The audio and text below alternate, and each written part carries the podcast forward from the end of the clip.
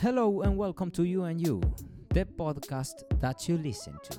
And I really suggest that you listen to today's episode because we have the boss himself. Yes, we are having Bartel van de the director of United Nations University.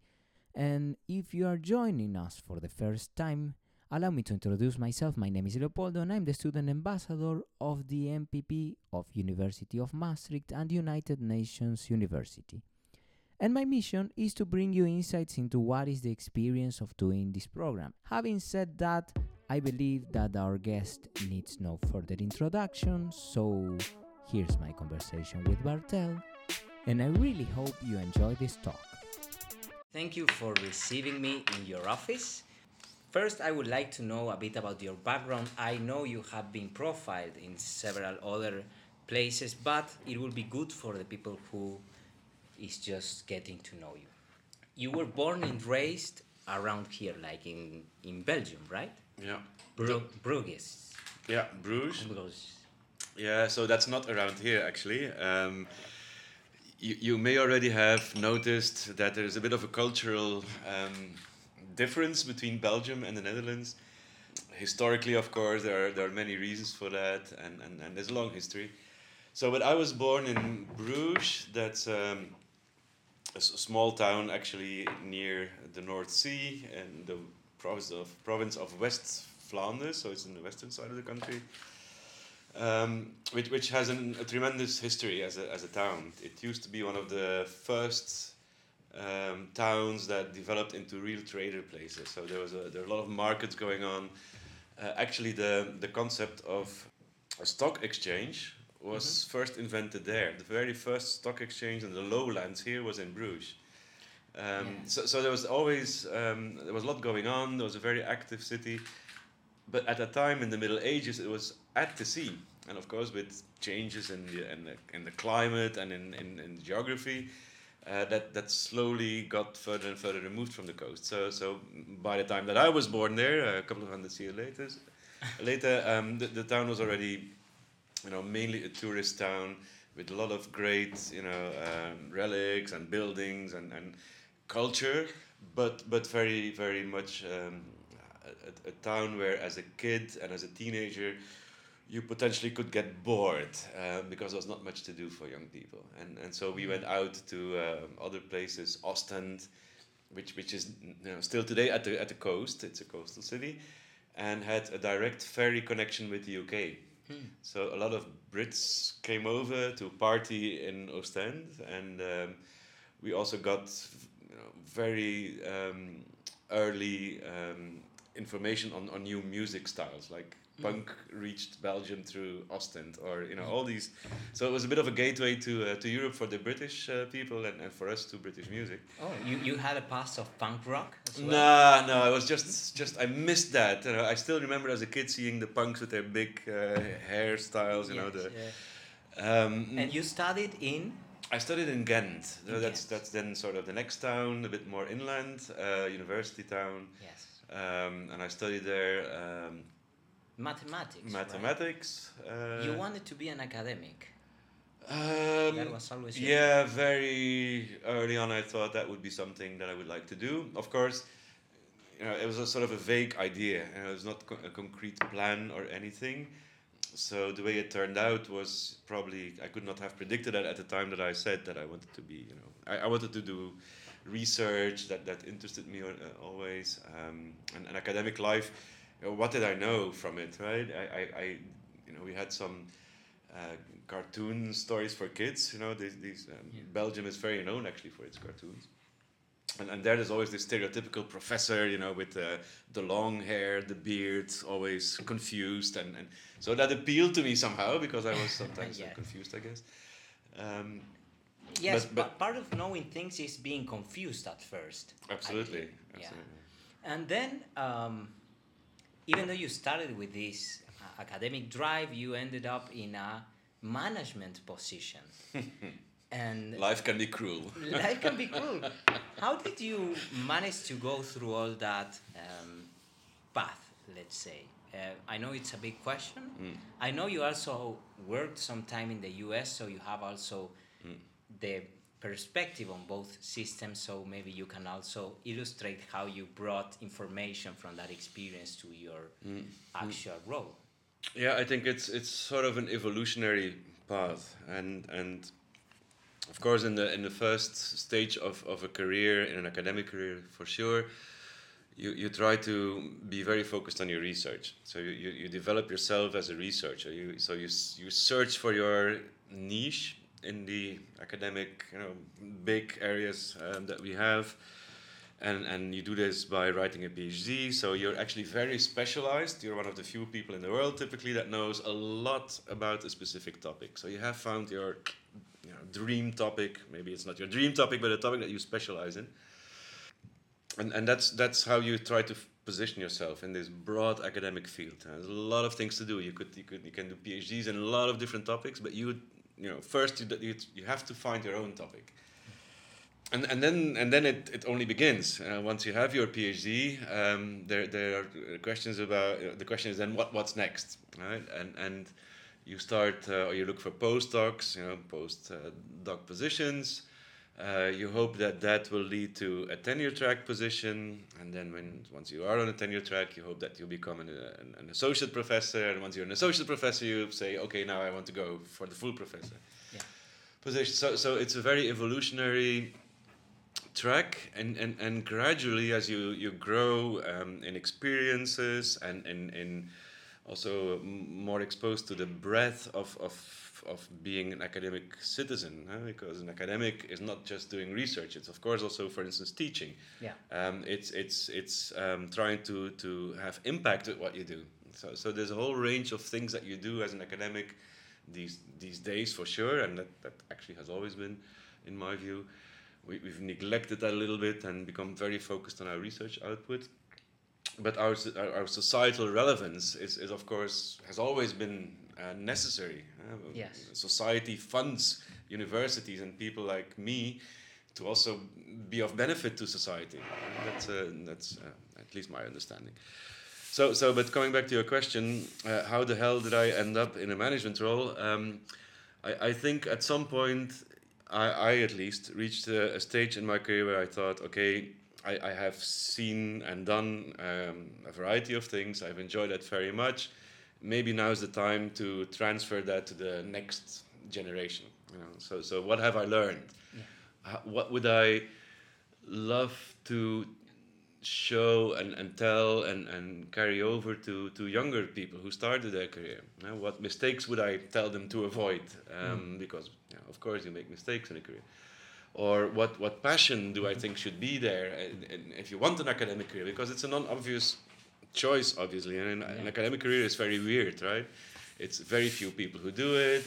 Once you do it, you're, you're very you know, in, in a very sort of uh, specific universe that you operate in. So why would you do an, uh, so you, you were not really fulfilled with only being in that space right that's what you're trying to do yeah, fulfilled for sure. I mean, no, um, I, I not that, but I was also ready at that point to look for carrying over what I had learned, and and but I was not done yet. I, I before I started here at UNU Merit, I was actually. Um, Still doing quite a lot of research on humanitarian operations, which is what I did Yeah. for a number of years. Uh, I had a lab, um, not a huge lab, but a small lab, humanitarian technology lab, and and I had lots of projects to work on, European Yeah. projects, other projects. So This is curious for me Mhm. because we we you talk about specificity. Like uh, in academics, it's pretty normal that persons get very, like you said, specialized in one area of knowledge. yeah, Actually, when we students try to start to write our own papers at the beginning, we try to solve like big problems. Yeah. And most of the time, professor says to us, "You should focus on this subset of questions." Yeah. You know. Um, but there, there is always a tension there. For example, my question in regards to the United States and maybe Europe or other systems mm-hmm. has to do with this different focus on education. Like mm-hmm. liberal arts education maybe prepares you to yeah, know nothing specific, but then a master program is mm. probably more focused. But I don't know what is the correct balance within these two approaches. What do you think would be the, the optimal?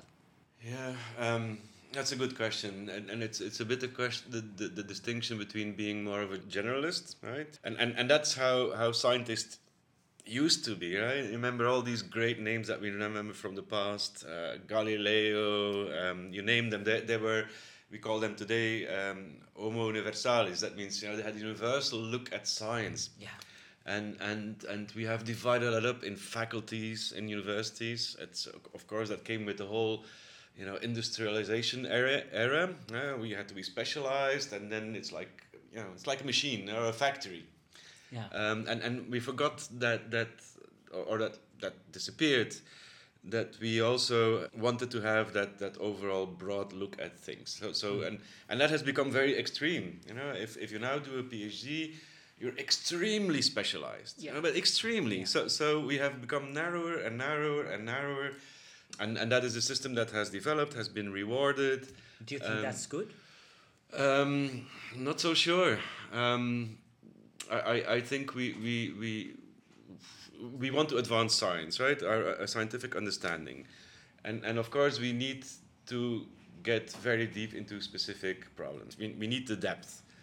But I consider it a loss that we forget to pay attention to the width of, of research. So, so, and in my view, PhD should also learn or, or, or have maybe some training in, in a broader scientific view. Like, you know, what is scientific research? How, you know, philosophers like, like Popper and, and, and on the scientific inquiry, you know, you can, you can do a lot of generic understanding of, of that, or you can gain a lot of generic understanding on that, uh, which could benefit the other thing that you're doing, you're in depth. So I'm, I'm missing that a little bit. Um, Yeah, it's, it's a difficult question. I think there's only so much we can really understand about the Sure. world, even when we are dealing with specific methods of data science. Uh, Yeah. There's always ways to disguise Yeah. things you want to say. But going th- uh, from these specific to general things, um, I want to talk about your passions a bit. You really like astronomy, right? That's a curious thing. Of course, yeah, yeah, yeah, that's true. Yeah, yeah, And you wanted to study that. yeah. Do you find time still for doing those things? Unfortunately, uh, n- not, not really. Um, no, I, I, I was very passionate about astronomy. I started my first astronomy club you know, as a, when I was 14 years old. So um, I, I lived in a small town, a small village actually. Um, and I gathered a couple of friends and, and, and I, I told them about the stars. I was reading books about stars and, and space, you know, like probably many kids do. Um, but then I wanted to organize a club so that we could watch the stars together. And, and we had we built a telescope. I actually built my own telescope at the time. Um, for those who know anything about telescope, it was a Newton telescope, uh, I think 11 and a half centimeters. Yeah, so for those who know what I'm talking about. So um, we, we, um, we then organized regular observation camps. So in winter, in summer, we, we, we watched uh, shooting stars. So there are meteor swarms that come back regularly every year, and we observed them and we kept track of how many meteors did we see at night, and, and we draw, drew maps on the night uh, of, of the sky. And um, I then later on studied mathematics, as uh, we said, but I was specialized in astronomy. That was my specialization. That is very Uh, uh, curious. uh, Are you an astrology guy? That- uh, that- not astrology. That yeah, might be a weird uh, question, but are you- right? I know, I know, but Yeah, are you a believer? In in what? Astrology? No, not at all. No, no, no. This line. Where are you going to?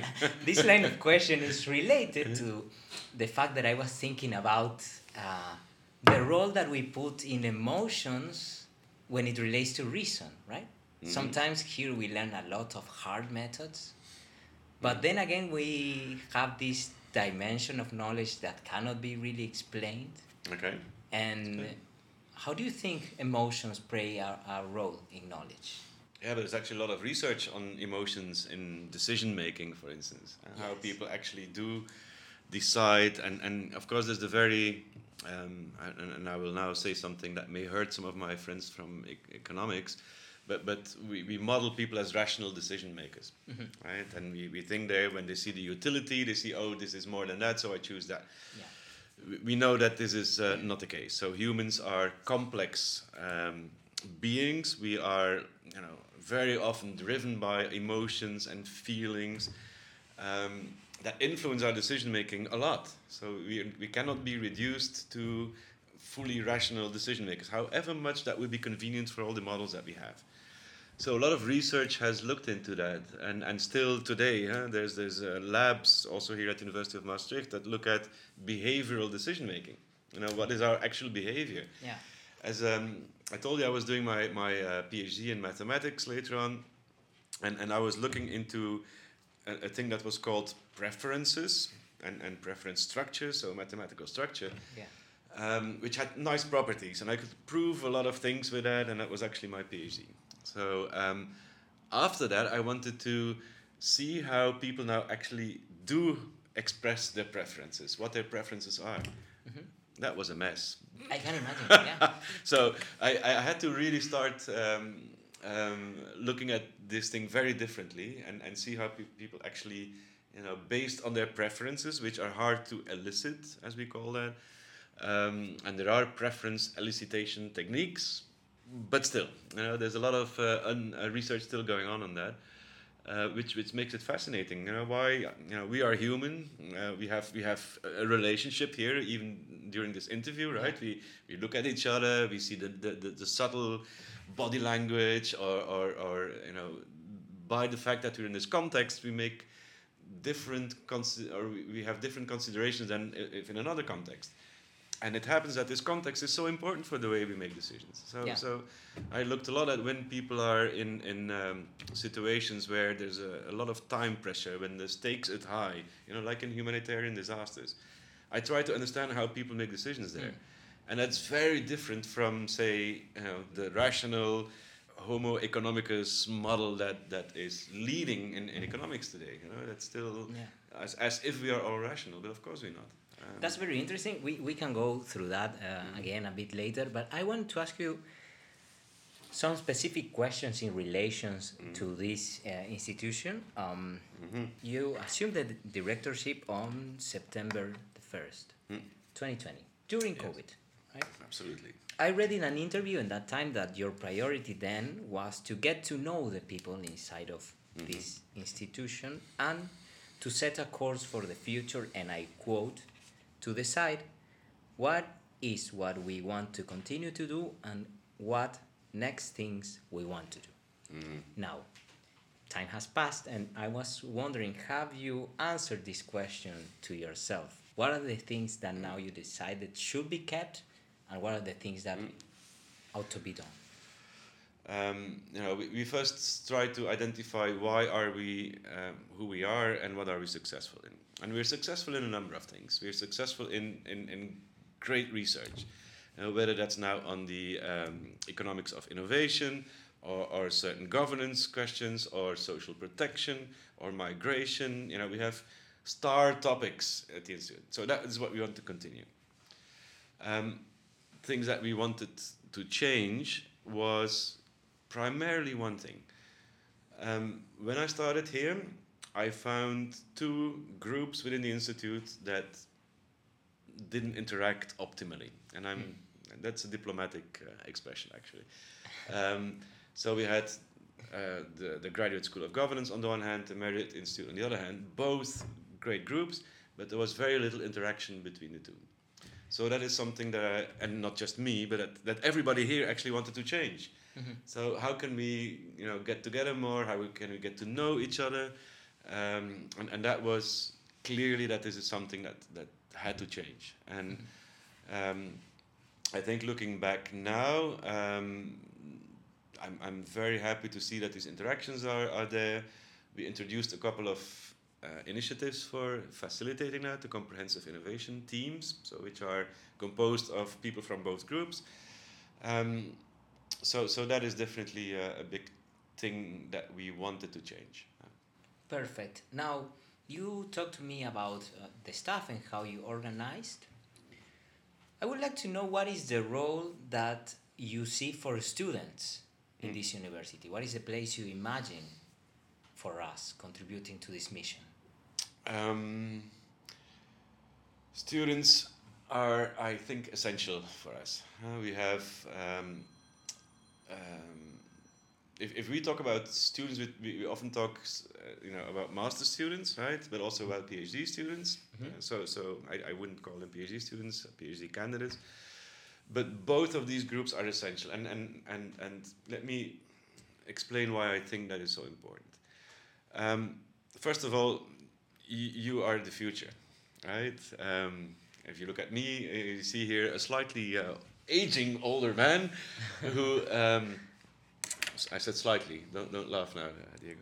Um, and and so we, we, we, we, we have to make sure that and that's our, our goal here in this institute we train you well in the disciplines that we're talking about here yeah? so we, we give you the knowledge and the expertise so that you can develop into a really valuable contributor to, to, to society that's what we give you or try to give you right? what you give us is well first of all as, as you said uh, with the example of, of the thesis topic uh, it's it's it's very nice to see that you think about the big questions very often. Like, you know, I want to solve the world's problem in my thesis. And yes, we then have to come back to you and say, oh, wait, maybe focus a little bit on that first. Yeah. But the fact that you are pushing us to think of these big questions that you want to answer or, or solve, you know, the big issues, that, that's tremendously valuable to me. So, so you keep us sharp. You keep us, as students, you keep us asking us the right questions if, if I see who is now pushing the agenda of, of climate change, um, but also poverty reduction, or, or you name it, that's very often young people.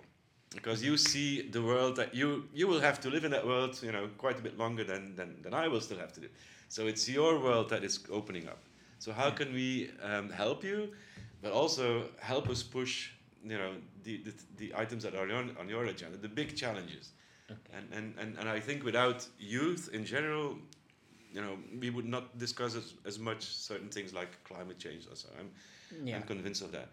yeah probably um, not. Probably not. And, and of course, you bring to us a variety of backgrounds. You're very multi, uh, international, very multiple disciplines, which creates its challenges. Huh? Because we, we, we, we sometimes struggle with bringing, you know, the right program ingredients to all of you. Yeah? Some of you need more quantitative skills. Mhm. Others need you more qualitative skills. So, um, it, it's it's it's a struggle on the one hand, but it's also very enriching because Yeah. it keeps pushing us to ask um, more questions. I mean, that, that's probably uh, a good advantage of the many specializations that the program has, um, which is very interesting. We can talk in another time, but I'm um, concerned about online education. hmm Students, for the most part, don't like it, I believe, and yet it seems to a certain degree unavoidable. hmm And also, it is true that we will need to learn to live with this virus for a long while. hmm How do you see the institution balancing all these interests? Yeah. Well, first of all, I um, I fully understand that that that the the, the life interaction, face to face, in person presence, uh, with us, but also among yourselves, is is is very important, right? I I, I fully see that, and um, I I have. You know, not known anything else when I was a student, so that was part of student life as it was at the time. Um, sometimes conditions are such that that is not possible to guarantee. uh, and it's not possible because of this uh, pandemic that's going on, which uh, creates health risks. so, so we have to adapt. The question is, of course, in, in, in how far does that adaptation need to go? And the challenge is, how can you preserve as much as possible this interaction that you want in person, among friends, or uh, all other students, um, without um, losing the opportunity to also enrich that with what technology can offer uh, Mhm. online. Um, I think there are certain things to consider, and I don't have the answer here yet uh, for this, and probably never will have. But some of the lines that we're thinking along are the following: um, Why could we not organize our education in a way that um, we ensure uh, this this presence, this face to face, this interaction on site, while also offering opportunities to take some things uh, online, some elements online. Um, one of the okay, but, but it's it's a very maybe a very uh, fundamental discussion here in a way.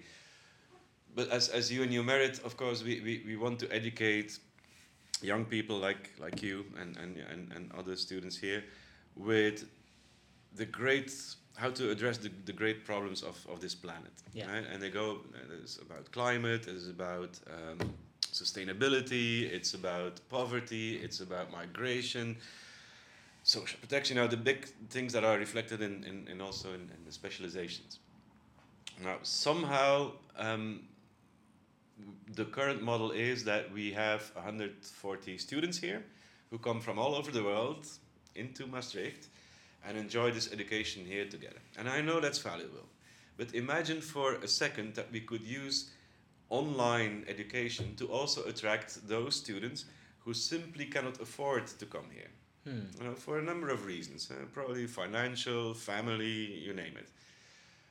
How could we enrich those of you who have the, the, the privilege of having face to face, in person education? How could we enrich that with the experience of people who cannot join and come here? So, so when I when I look at that, we, we, we now have the technology, and it doesn't matter in your Zoom call if you are with 20 people or with 100. Hmm. You know, really, it's almost the same level of interaction, uh, more or less. Yeah. So why could we not expand this program so that we can actually have students uh, attending, you know, taking the program, who are simply not here? Hmm.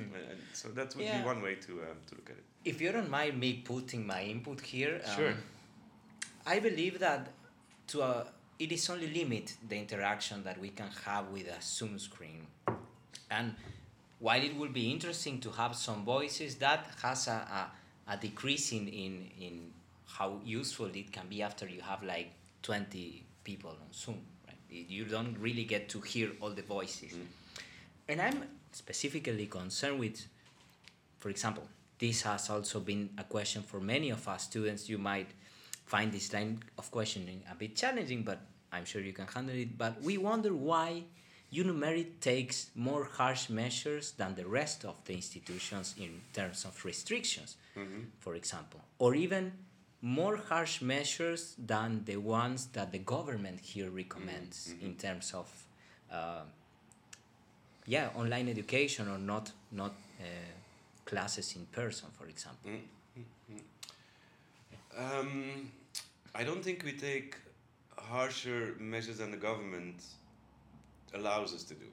Yeah, And for instance, now that we decided to move to online education, that was actually an opportunity that was offered by um, the university. And they said, if you think it's better online, you know, go online, and if not, do it. So, so it was not that we said um, we're gonna do online, but and, and the rest of the world doesn't do it. That's also not true.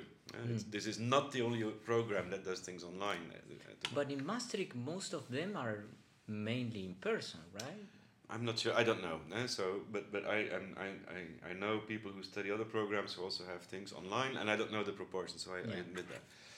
Um, so so I don't think we we're much harsher. We we of course. What we try to do with the program is we, we try to really balance what are the, the potential health effects of doing things online. Hmm. Look, you, you, and I know that is difficult. Huh? I have um, my daughter also studies in another university in Belgium, and, and she she is in the same situation as you are in. It is really really terrible that sometimes you you have to close uh, online uh, on-site campus and you have to go online. Um,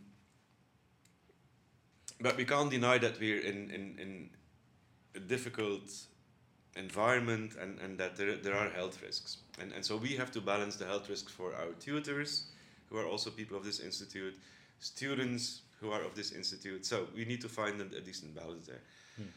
Um, i- if I can say one, one, one, one other thing about this. Look, I, I think we, we, we're making the mistake that we try Zoom to replace, or we, uh, we expect from Zoom to make up for all the things we lose in the face-to-face interaction with each other. Um, that's not possible. Zoom Zoom is just you know a webcam and, and, and you see each other and you can you can devise a lot of you know ways to, to have breakout rooms and, and so on. I think there's a lot of or there's other technology that could complement Zoom, mm. where you, for instance, um, I don't know if you know Slack as a yes. as a software.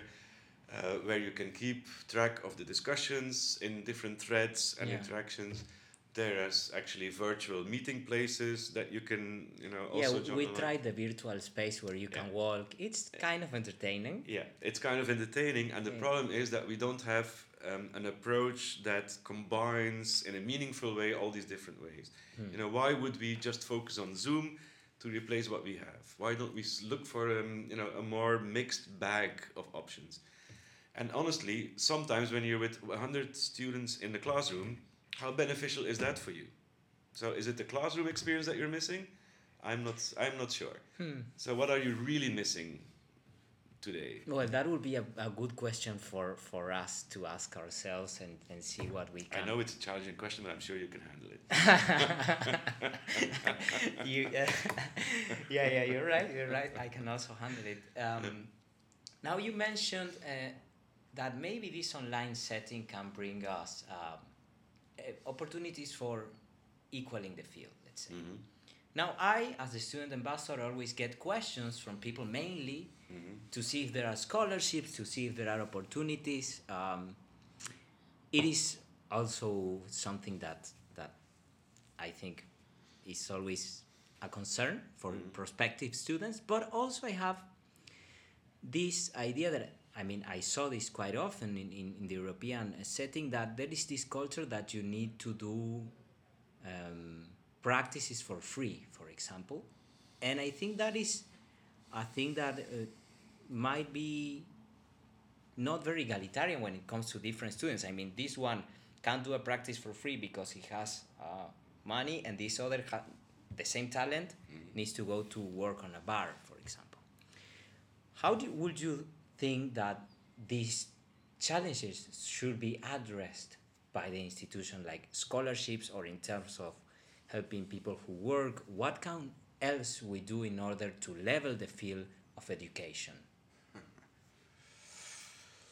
Yeah, good question. I mean that that has it's a much broader question than than, than just this institution, right? I mean why um, yeah you cannot do anything about the management that doesn't want to pay students that go into yeah. internships but is it fair well I, if you talk about internships here i think is, is that what you're, you're here or, or, honor programs that i see that are mm. for free and they are presented as oh we teach you how to do things yeah but i'm doing mm. I, am working you also need money yeah. No, yeah true um, well, last year at UNU-MERIT, we, we sort of um, received signals from students that um, they, they, they, they, because the first lockdown at the time, that they couldn't do their jobs in the bars or, or the Albert Heijn or whatever people yeah. do uh, to, to, to make some money. And then we, we offered 20 uh, student um, assistant positions, or what is it called? Internship positions. Um, that that were paid according to UNU standards. So so that was you know our way to help students who are in financial trouble. Now, but but I think your question is different, right? It's it's how to level this field, uh, level the field, and um, it, it's it's a very deep question on education in general. Huh? I mean, again, take into account that after all, even uh, as, as as students, as lecturers, as professors, as as directors, we're a very privileged group. You know, society pays a lot of money to you know allow us to study. Mm-hmm. Right, um, the study costs you know, whatever it is today, but that doesn't cover your costs at all. You know, it's it's government spends billions on, on education. So um, so the first question is is there you know how how how do you make people pay for that so if if your um, fundamental approach is that everybody who should who has the talent should be able to study then of course your tuition fees are low and your you know so so you you, you, you have low fees uh, to, to study that's the model in Europe. That's the model in Belgium, the Netherlands, Germany. You know, there's a bit of variation in the different countries, but, but that. But that does, of course, not change the fact that you can come from a family that has money and from a family that has no money or less money, right? So there you have a very um, important obstacle, and indeed we try to solve that with uh, scholarships. So we have PhD fellowships, which are targeted towards people from the global south, uh, who typically have less financial means to Mhm. study. Um, do we do enough? Maybe not. And, and I'm very open to any suggestions that, that you may have or the students may have on that. Um, because it's it's you know, and, and it's also very difficult if you work with scholarships. How do you verify somebody's financial situation really? Yeah. Yeah. So I know. um, I, I studied with a scholarship in Argentina, and that was quite a thing. Uh, Some Mm. people lied, you of know, course, yeah, which is pretty unfair. Yeah, which yeah. is unfair. I- Um, I, I don't want to dwell more on, on this topic because I have some other questions. Um, sure. And we only have ten minutes left. okay. Um, I was wondering, for example, what are the main skills that policymakers should develop? If you could be like brief on this, so I can ask Mm. a couple of things for finishing this. Mm. What would you say are the main things?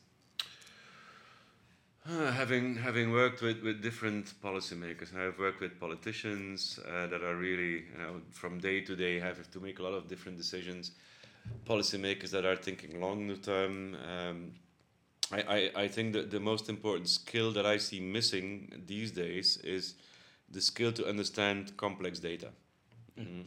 So we are in an era that more and more data are available, but also being used, and and you know, for whatever that may be. And I see um, a real disconnect very often when, when, when these people are you know, confronted with the data or the results from the data. So, so that there's a challenge there. You know, another example is um, they have to start understanding exponential growth. You know? People seem not to understand um, the very uh, implications of uh, exponential growth, like with the virus. You know? Exponential growth means like when, when you, uh, if, if you have um, you, you have heard these, these comparisons. If, if you start with a raindrop in the middle of a big football field, and every second the raindrop becomes two raindrops, four raindrops, eight raindrops, and so on. You know how fast is your football stadium full of water? You Yeah. know, people think it think, tend to think it's very long, but it's actually a lot shorter. Or um, you know, you have other examples. Maybe that's not even the best one. But we get the point. Yeah, you get the point. So that that is is definitely a thing. Um, so if I would advise uh, any policymakers to try to understand at least you know what, what the implications are of the data that we have and the way that we deal with it and, and the models that, that, that are behind it. Amazing. Bartel, two, two final things. Now, Okay. when we see uh, people like you that made an, a very um, amazing career and got to an important place, sometimes we feel that the path was somehow straightforward or easy. And, you know, it, it gets like perceived as such, at least.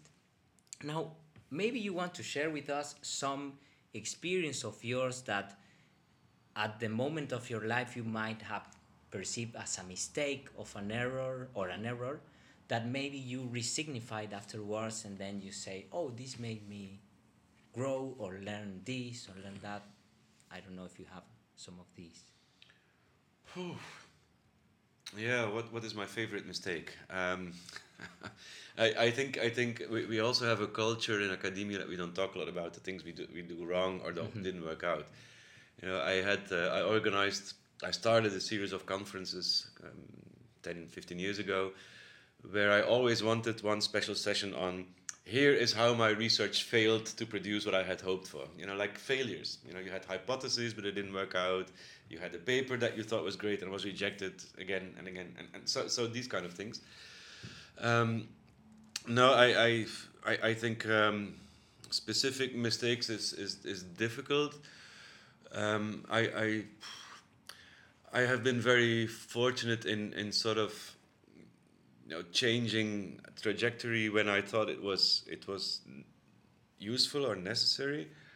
Um, I had a permanent research contract when I was 26 or so. And, and then I thought, all right, this is a potential, you know, rest of my life I could be there. And it was in a very nice environment.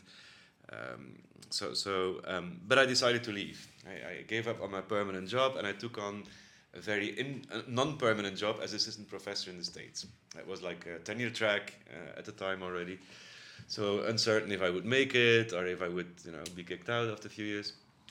And, and for a number of years, I thought, oh my God, that was a mistake. Um, I was safe in, in that protected job. Um, but then I started to realize um, it was the only way for me to you know, start an itinerary and, and see where it goes. And maybe, you know, for me, that was always important to, um, at some point, to try to let go of some of the certainty that you have built up or you mm-hmm. get um, and and to to explore and try new things, not knowing where it would lead.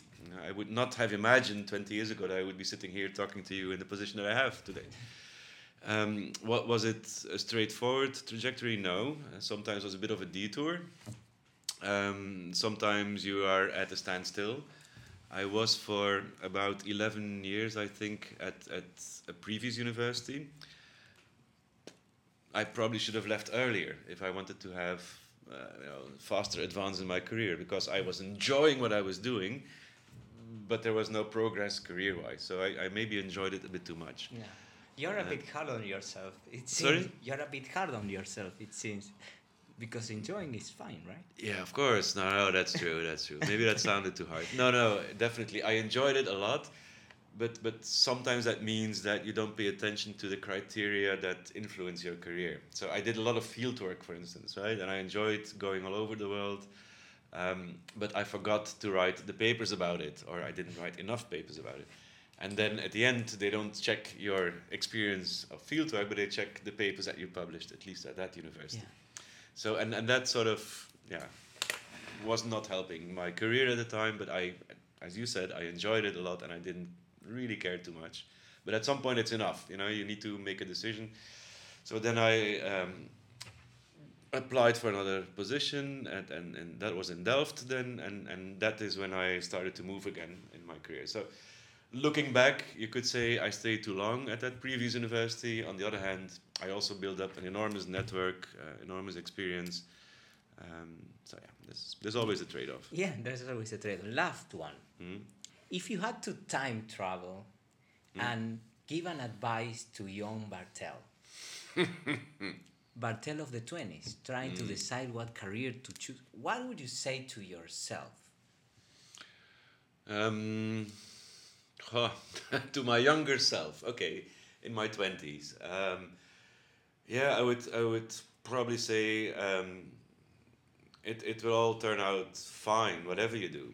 You know, if this this now happened to be the career and, and the path that I took, and many moments I could have taken a different path, and I'm sure that somehow would have also worked out. Yeah. You know, it's it's not you don't have to be so fixated about um, what you what you think it will lead to. You know, the, the, the itinerary in itself is is the experience. I mean, that sounds very zen or whatever it is, but but you have to really enjoy that's the word i used a minute ago uh, what you're doing build up your experience in what you're doing and remember that you know the next step that you take is is, is again a new day you know it's it's again open what will come the fact that we're talking here and i don't know what you will do with this podcast but suppose somebody hears that and calls me and says oh my god you know so so every day is is a sort of a new start um, yeah. and and that is that doesn't change when you're 20 or or, or um, a bit older like i am today so I would I would probably say to my 20 year old self, yeah, just go for it, and uh, you'll see where you end up, and uh, don't don't worry. Enjoy. Well, that, mm. that, this has been a wonderful talk. I learned many interesting things about you. Uh, you're a recent person, not an astrology person, clearly. Good.